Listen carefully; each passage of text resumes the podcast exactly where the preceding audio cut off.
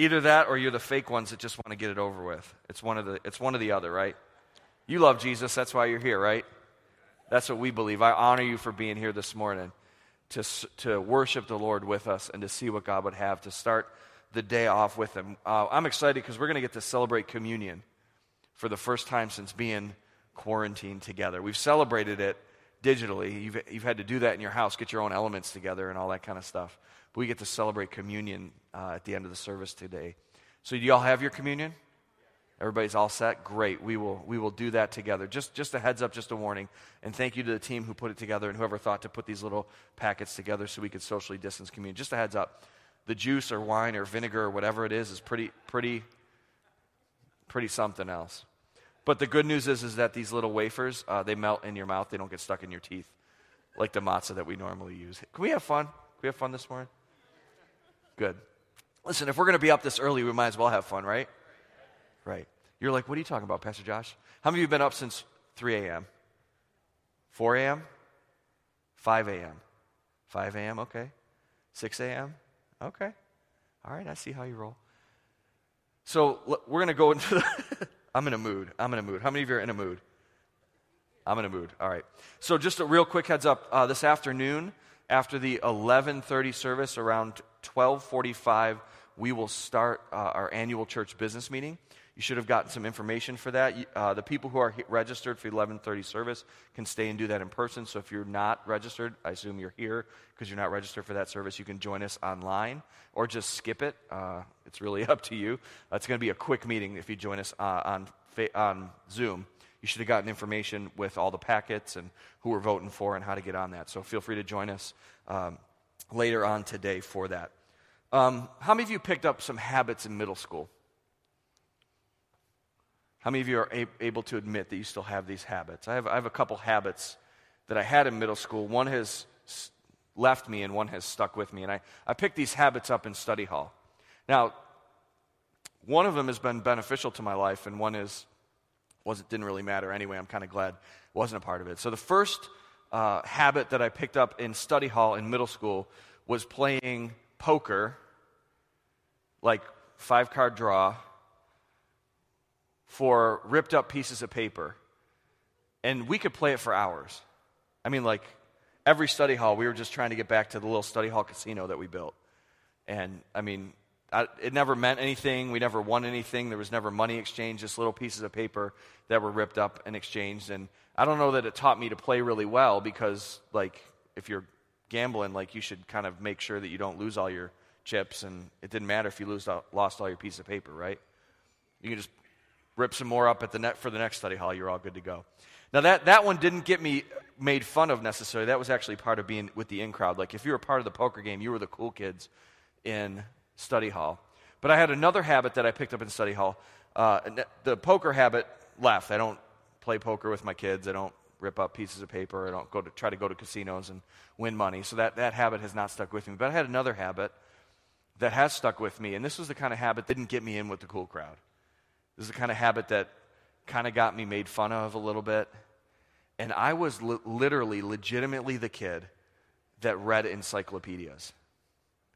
Like, not because I had to, because there was a there was a paper due, but we had every classroom in middle school had a set of encyclopedias in the back. You remember those before Wikipedia? Remember actual, legitimate? I don't even think they sell encyclopedias anymore. You can't get a physical encyclopedia. You should probably save those for a museum uh, if you have a set.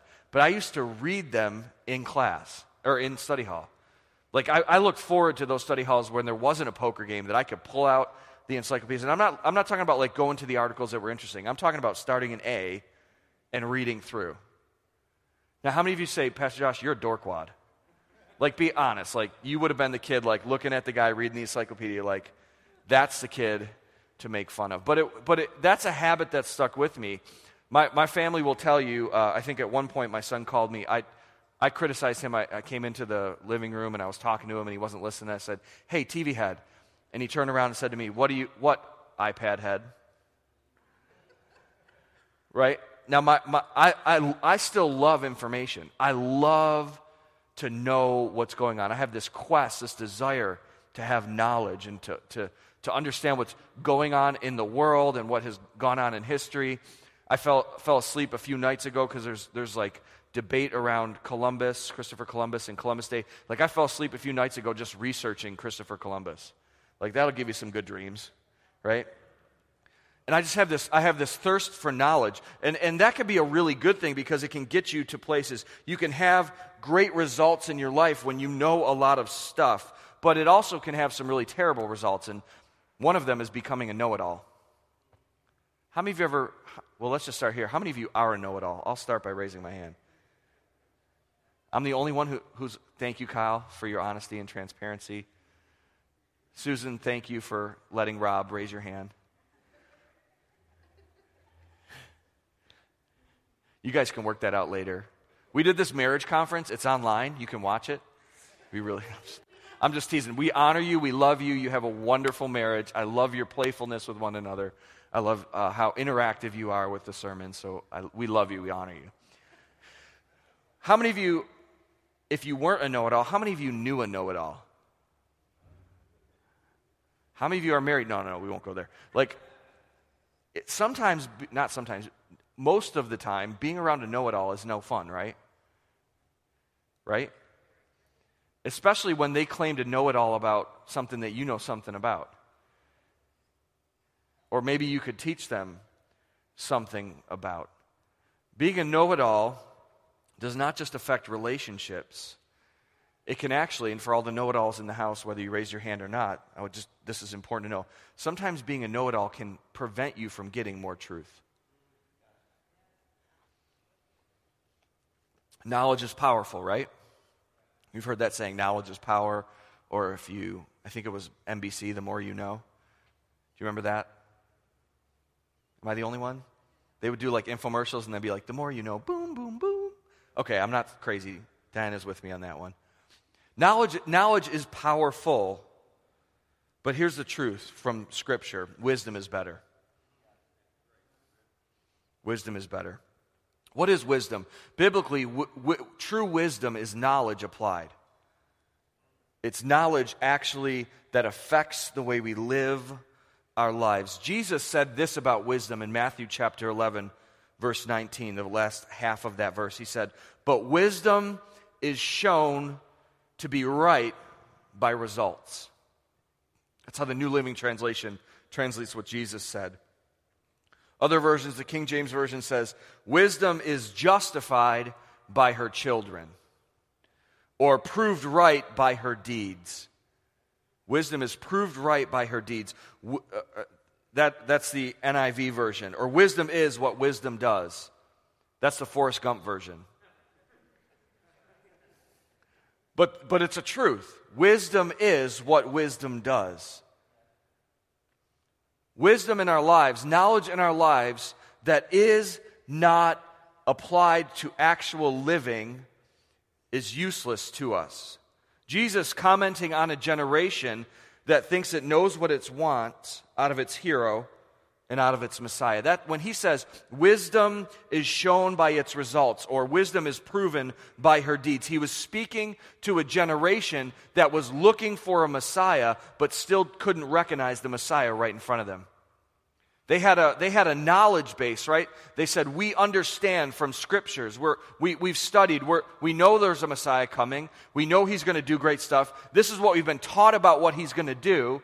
And they have an understanding of Messiah. And when Jesus is right in front of them as Messiah, they can't apply that knowledge to what's actually happening in front of them, so they lack wisdom.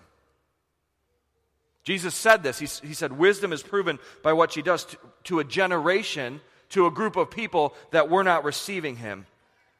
They couldn't see Elijah or the Messiah right in front of them. They knew that Elijah was coming. They knew that he would prepare the way for the Lord, but they couldn't see it in John the Baptist and in Jesus. In fact, John the Baptist, this in Matthew chapter 11, sent his disciples to Jesus because he was even confused.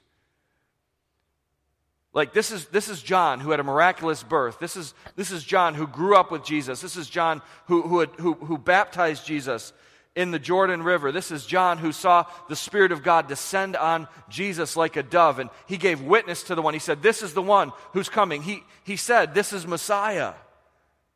He actually told his disciples at one point, Go follow him. And yet, John, because things weren't going, things didn't work out the way he thought they should, or he had a, in his mind to do, sent his disciples to Jesus to say, Jesus, are you the Messiah?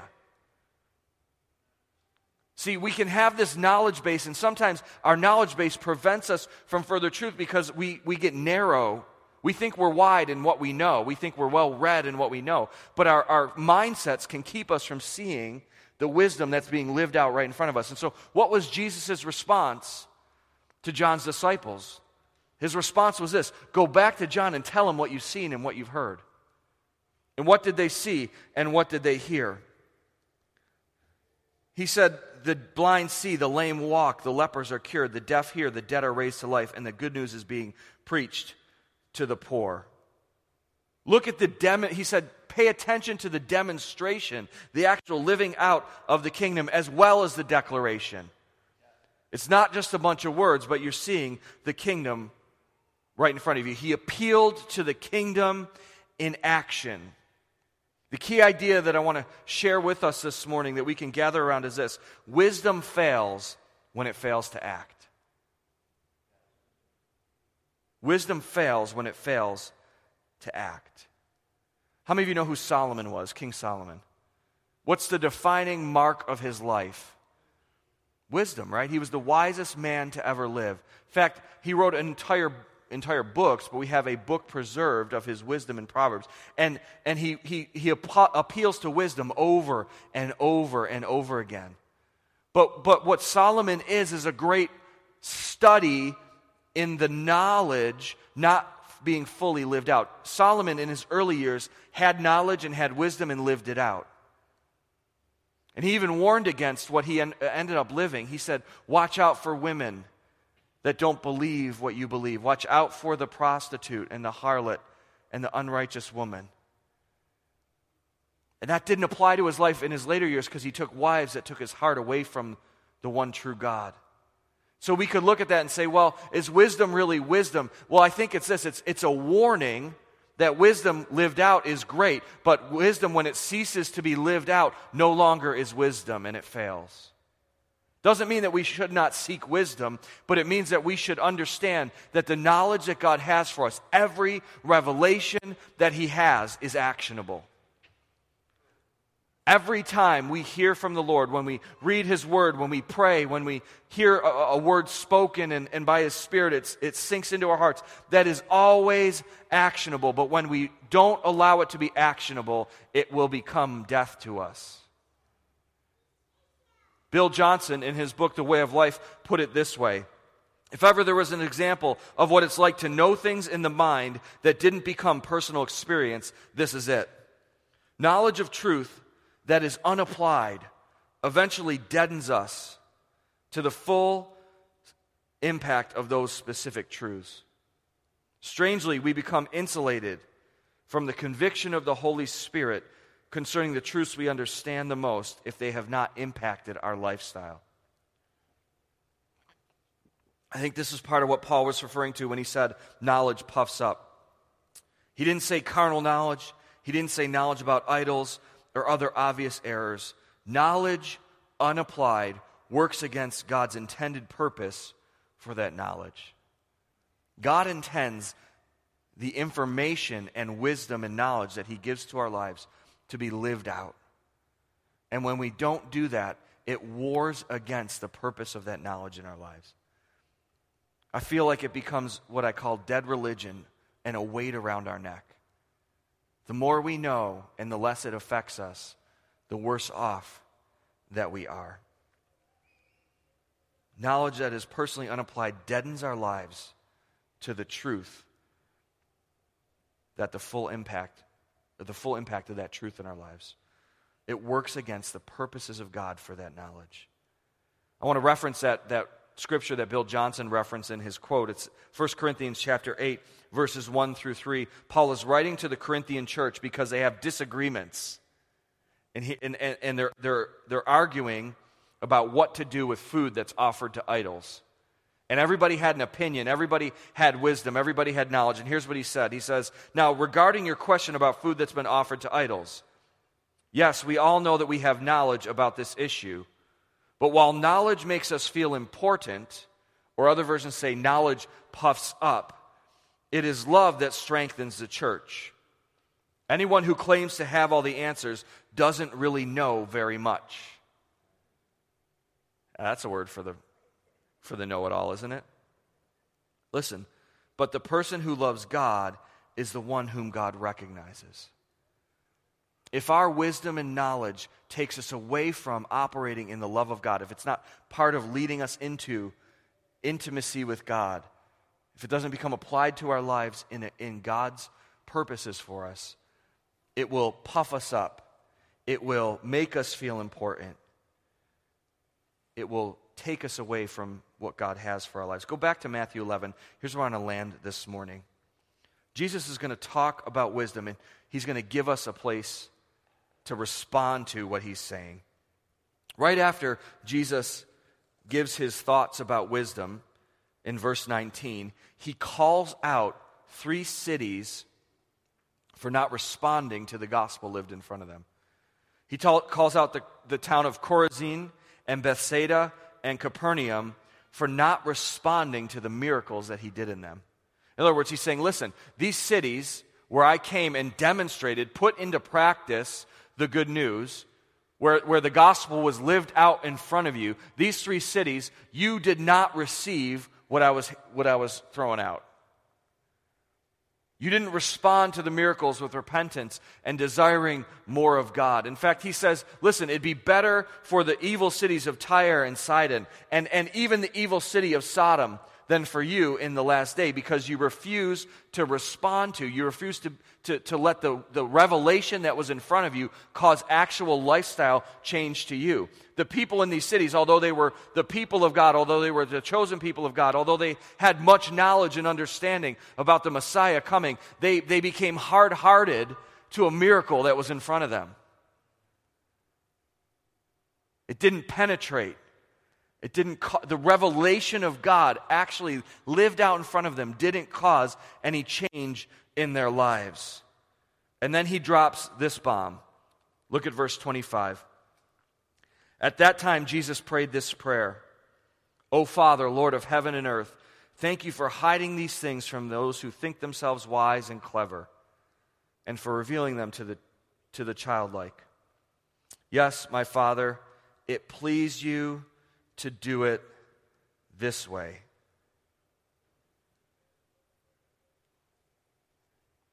Jesus calling out a group of people, a generation, he says, that, that are like little children in the sense of expectation earlier in verse 11. Says, if you really were little children, you would act this way. He says it. Uh, let's just go there real quick. This is not in my notes for, for the team that's following along, but he says this. He said, verse 16, What can I compare this generation? It's like children playing a game in the public square. They complain to their friends, We played wedding songs, and you didn't dance. We played funeral songs, and you didn't mourn. For John spent his time eating and drinking, and you say he's possessed by a demon. The Son of Man, on the other hand, feasts and drinks, and you say he's a glutton and a drunkard and a friend of tax collectors. He's saying, Listen, I've come to you to demonstrate the kingdom, and you're like little children who have an expectation of things going one way. How many people have that in their homes? You got kids that, that wake up, and if you don't give them the plan for the day, or if you give them the plan for the day and then you deviate from the plan for the day, it's a hard day for them. Am I the only one? How many of you were that kid? How many of you are still that person? Right? Jesus said it's like a generation of children that don't get their way and can't understand.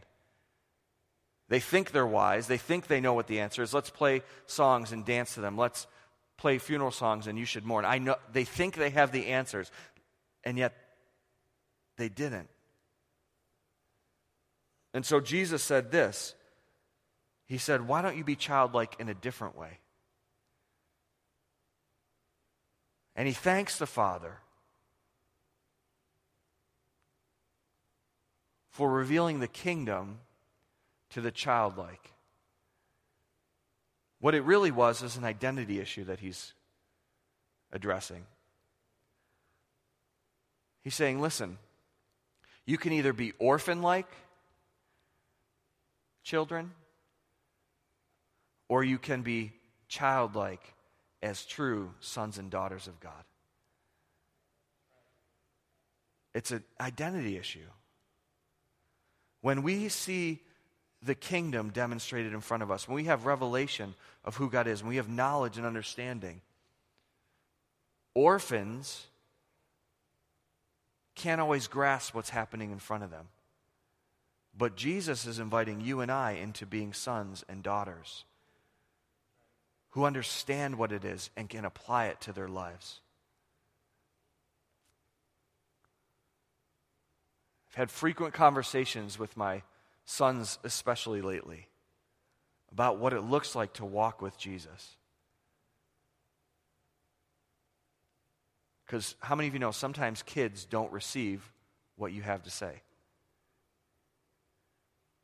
But there's that moment that it sinks in where they decide, I'm going to receive you as my dad, as a, as a gift from God. Maybe they don't say this like in their hearts, like eh, word for word, but they're, like something clicks because they're, they're ready to take what you're saying and apply it to their lives. And all of a sudden it becomes life to them. It becomes wisdom. It becomes revelation. It becomes a way to live. And that's what Jesus invites us into to change our identity because the identity for those who think they're wise and clever is in their wisdom and cleverness. And Jesus said, you need, we need to shift our identity to that of children. The primary mode of revelation for God is through relationship. It's through relationship. Look at verses 28 through 30. Actually, sorry, let's start with 27.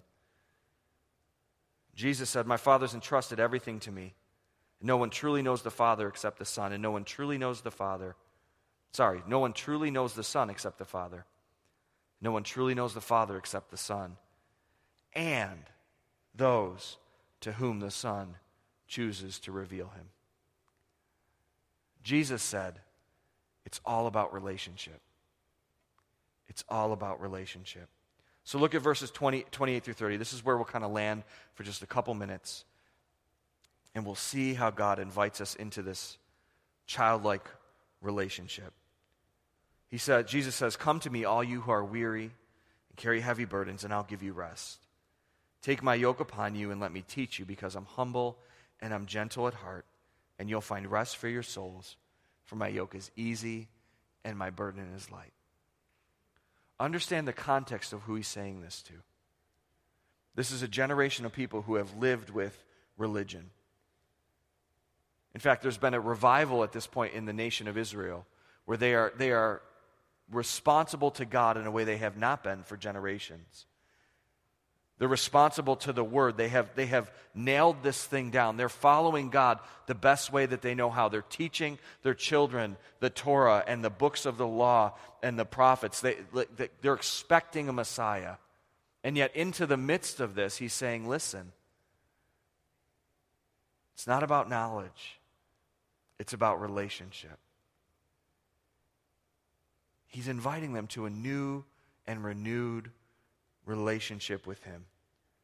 And so he says, Come to me, all you who are weary and carry heavy burdens. Let's talk about children for just a couple minutes. And remember, when we're talking about kids in this context, we're talking about sons and daughters, not orphans. So some of the statements I'll make, you'll be, you're going to react to. You're going to say, wait a minute, it's not like that. But that's because we, as children, often act like orphans, and sometimes as believers, we act like orphans. So let's, let's look at this first. The first statement is this Children know they are in need. Now, how many of you raised children? And how many of you know that there were times where your kids did not know they were in need? Like they were throwing a fit, and you're like, this kid is in need of a nap. Right? And they had no clue that they were in need. But real, like true children know that they're in need, e- even when they don't know what they need. Right? And so we teach them to go from an orphan that just stands there and screams, right, to someone who says, I, I, Mom, Dad, I'm angry. I need something. They might not know they need a nap, but they need something. Right? And the children of God know that they're in need. They know that they carry heavy burdens. They know that they are weary. And as children, we might not know what we need, but we know that we are in need and we know where to go with the need. And Jesus invites us to come to Him with the need. In this childlike positioning, we ought to be the people who know where to go when things go wrong. Not to work harder, not to try to get everybody around us to do what we want, not to try to leave our marriages for something that would make us happier, not to try to find another job so we can have more money so we can be at peace, not to try to uh, ignore the uh, uh, entire world around us or medicate ourselves with food or pornography or sex or alcohol or a hobby or something to ignore what's going on around us. When true children know that they have a need and they know where to go with that need. How many of you ever been really bad, like, like you're not doing really good during your day, and somebody comes up and says, How you doing? You say, Oh, I'm good. How many of you have done that? Listen, I'm good can kill us. I'm fine. I'm doing okay. Now, that doesn't mean that we need to be the Debbie Downer in life where every time someone comes to us, we tell them about the hangnail that's got our day going bad, right? How's your day going? Well, I got this hangnail. It's like a combination of Debbie Downer and Eeyore, right? Like, we're not called to focus on all that, like, well, I'm just being real. I can't be anything other than what I am. Like, some of us just need the joy of the Holy Spirit, right? But we can't let the I'm fine, I've got it taken care of be okay. Because that's, that's, that's revelation that says, I've got it all figured out. Listen, children don't have it all figured out. I can do it by myself is not a good saying with the Lord. How many of you were excited when your children said, I could do it all by myself? You were when they could, but you weren't when they couldn't, but they said it. Right? Let me help you go to the bathroom. I can do it all by myself. And you're thinking, yeah, but I'm going to have to do 20 minutes worth of cleanup when you're done. Right? I can do it all by myself can kill us just as much. Jesus says, Come to me, you who are weary and carry heavy burdens. You can do it all by yourself, but you don't have to. You've got to love, we, you and I have a loving Heavenly Father who invites us into this. And this is the second statement children, rest. Children rest. Now, some of you are like, no, they don't. Right? I mean, you've, you found your kids like half asleep leaning on the couch because they just went until they collapsed. Like, if you let them do what they wanted to do, they'd be up till 3 a.m., right? Or until they just melt down on the, cry themselves to sleep in the middle of a fit, right? Am I the only one that had this experience with my kids? But as parents, we know what's best. We know when it's time to rest, right? And the truth is this the children of God rest. When they listen. How many of you have had a, husband or a wife that's had to say, hey, it's time to take a rest? Because you just, you're just going, going, going. I mean, there's that other conversation like, hey, get up and do something, buddy, right? But the truth is this the real children of God find rest. Not rest in doing nothing, they find rest in doing what their Father calls them to do. Jesus invites us into this childlike experience where we can rest. Third statement children discover a way of life. Jesus said to them, Take my yoke upon you. He's saying, You have heavy burdens. You're weary because you have someone else's yoke upon you. You have someone else's way of life upon you. Jesus is inviting us to his way of life. Now, again, with children, how many of you have had that experience where children are not down with your way of life? Right? And so we, we invite them in, and there's something that clicks, hopefully earlier than later, but hopefully at some point there's something that clicks. This is what Hamlins do. This is what Youngs do. This is what Jambardinos do. This is how we live before God. This is the, the way of life that we have. The same is true for Jesus. He invites us not to just be kids and run wild in his house, He comes and invites us to receive his way of life. To understand, like, not just what he is all about, but to actually put it into practice. because children are ready to learn. Now, again, in the natural, you'd be like, no, they're not. But real children are ready and willing to learn. He said, Learn from me. Let me teach you because I'm humble and gentle. Humility and gentleness are the marks of his teaching. I don't always kid, teach my children with humility and gentleness. But the marks of our Father's teaching, of Jesus' teaching, is this humility and gentleness. So, so when I hear somebody say, the Lord was slapping me around the other day, I'm wondering who they're listening to. Now, if you said that, I'm not accusing you, but do you know what I'm saying? Sometimes his discipline feels harsh, but that's our misunderstanding of it.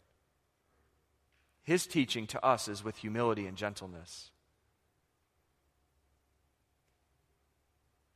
The lessons that we learn from him is as he speaks to the inner parts of our hearts. Not the part he has to discipline to get our attention, but the parts that are ready and willing to listen. In quietness.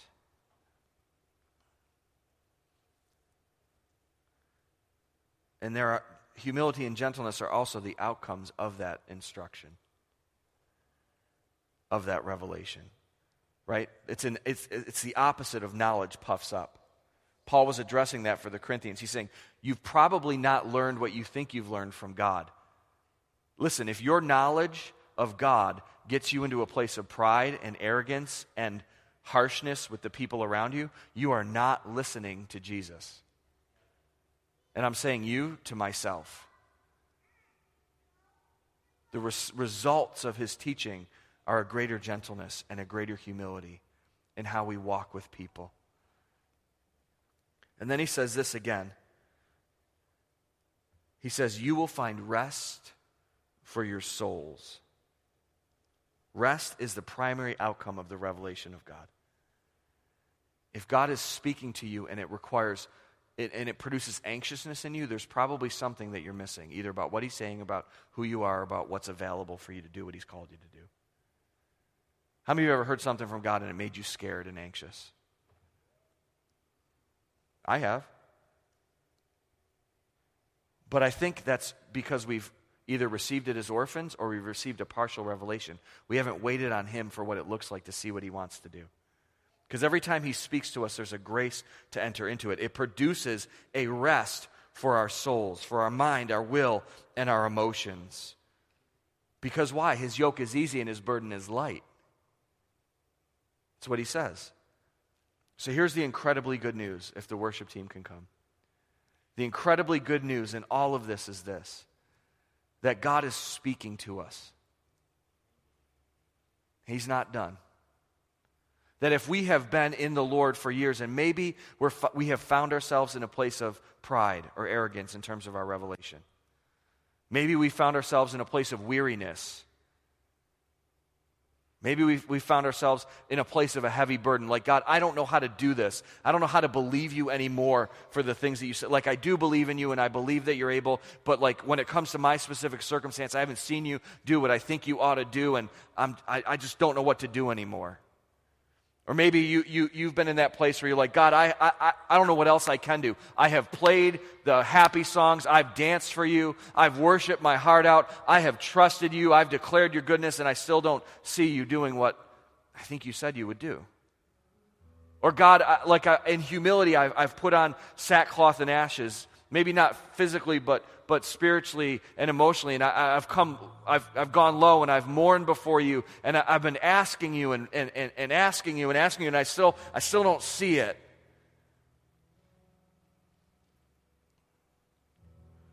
Or maybe you've seen miracles in front of you, like your life is full of the goodness and the testimony of God, but right now you feel like your heart is cold to Him. Or if, if you see another one, you're like, okay, great, whatever. Like, it's just not connecting right now. Here is the incredibly good news to you. That is not where God has called you to live. And Jesus is here inviting you and I right now to come to Him. He's inviting us to a renewed relationship to see His glory displayed. He's not inviting us to renew our commitment to Him, He's inviting us to come to Him so he can renew his revelation to us. and give us rest.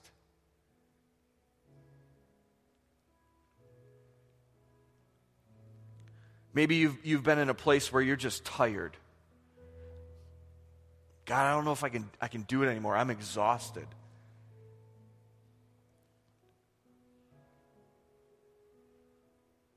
I've been, I've been just, I've been going, going, going, going, going, and I just need a rest. He's saying, okay, great. Come to me now. Maybe you're in this place where you carry a heavy burden. Maybe it's a family member, a sibling, or parents, or children that aren't following the Lord. it just feels like a weight around you. God, I can't, I can't carry it anymore. God, I'm exhausted. It's too heavy. I just, I just want to just want to put it down. Maybe it isn't a very heavy burden, but you've just been carrying it so long that your muscles are totally fatigued. The great and incredible news to every one of us this morning is that Jesus is inviting us to a relationship with Him whereby we find rest. Where, where His revelation to us becomes a way that we can live, but it's not out of duty or obligation, it's out of freedom, it's out of empowerment, it's out of living out of His voice, it's out of a place of rest. That's what He's inviting us to today. Let me just ask you if, if that's you, if, you, if you've been good, you've been fine, but you're not really fine, and you need to meet with Him again. You want to take that place of a child, or, or you're tired, or you carry a heavy burden, or you're just done being doing it on your own. I just want to invite you right now, in God's grace, not for shame, but for empowerment, to just stand and say, God, I'm here this morning to say I'm just ready to receive from you.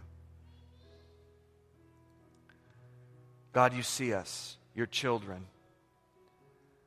We're coming to you like children. We, we are recognizing that we have a need. We don't even know how to solve it, but we know that you do. So we're coming to you and we're taking your yoke because it's easy and it's light. We're putting action to the revelation that you've given us that there is rest found in identity as your children. We're so grateful, Jesus, that you are revealing the Father to us. You're showing us who He is, and you're showing us who we are, and we can walk in it. We receive your invitation this morning. Teach us. Teach us. Show us how to live in a way that reveals your glory as your children. In Jesus' name, amen.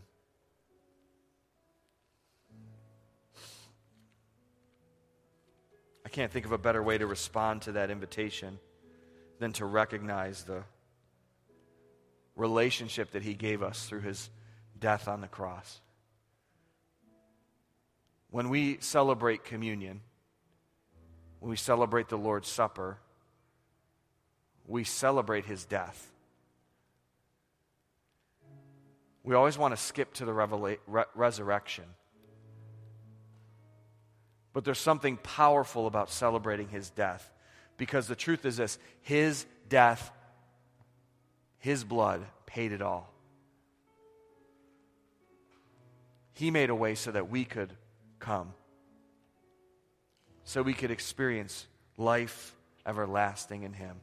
So let's take the, the bread. Uh, we've never done this before, so you, there's two tabs to pull. Start with the top tab, not the purple one, but the clear one. You can get your bread out. It's easier that way.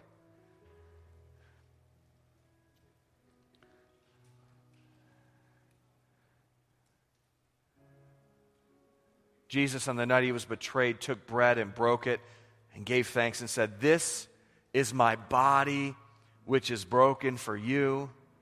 Do this to remember me. Jesus, we thank you that your body was broken. You willingly gave it so that we could be brought into relationships, so that we could be healed, so that we could be set free, so we could be called the children of God. We thank you for the your body and we remember it. In Jesus' name. Let's eat the bread together.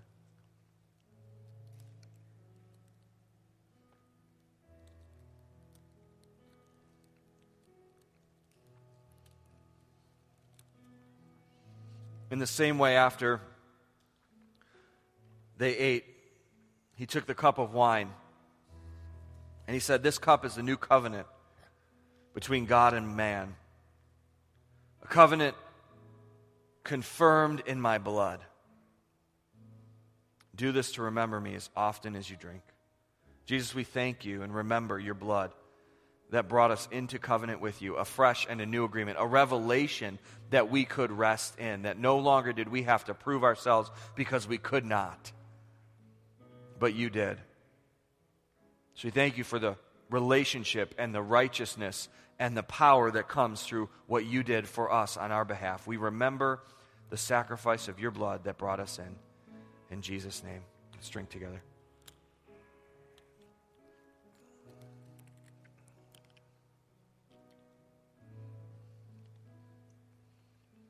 So good to celebrate with you. Jake is coming now to dismiss us. I just want to say it's been great to worship with you these last few weeks. God bless you. God bless you. God bless you.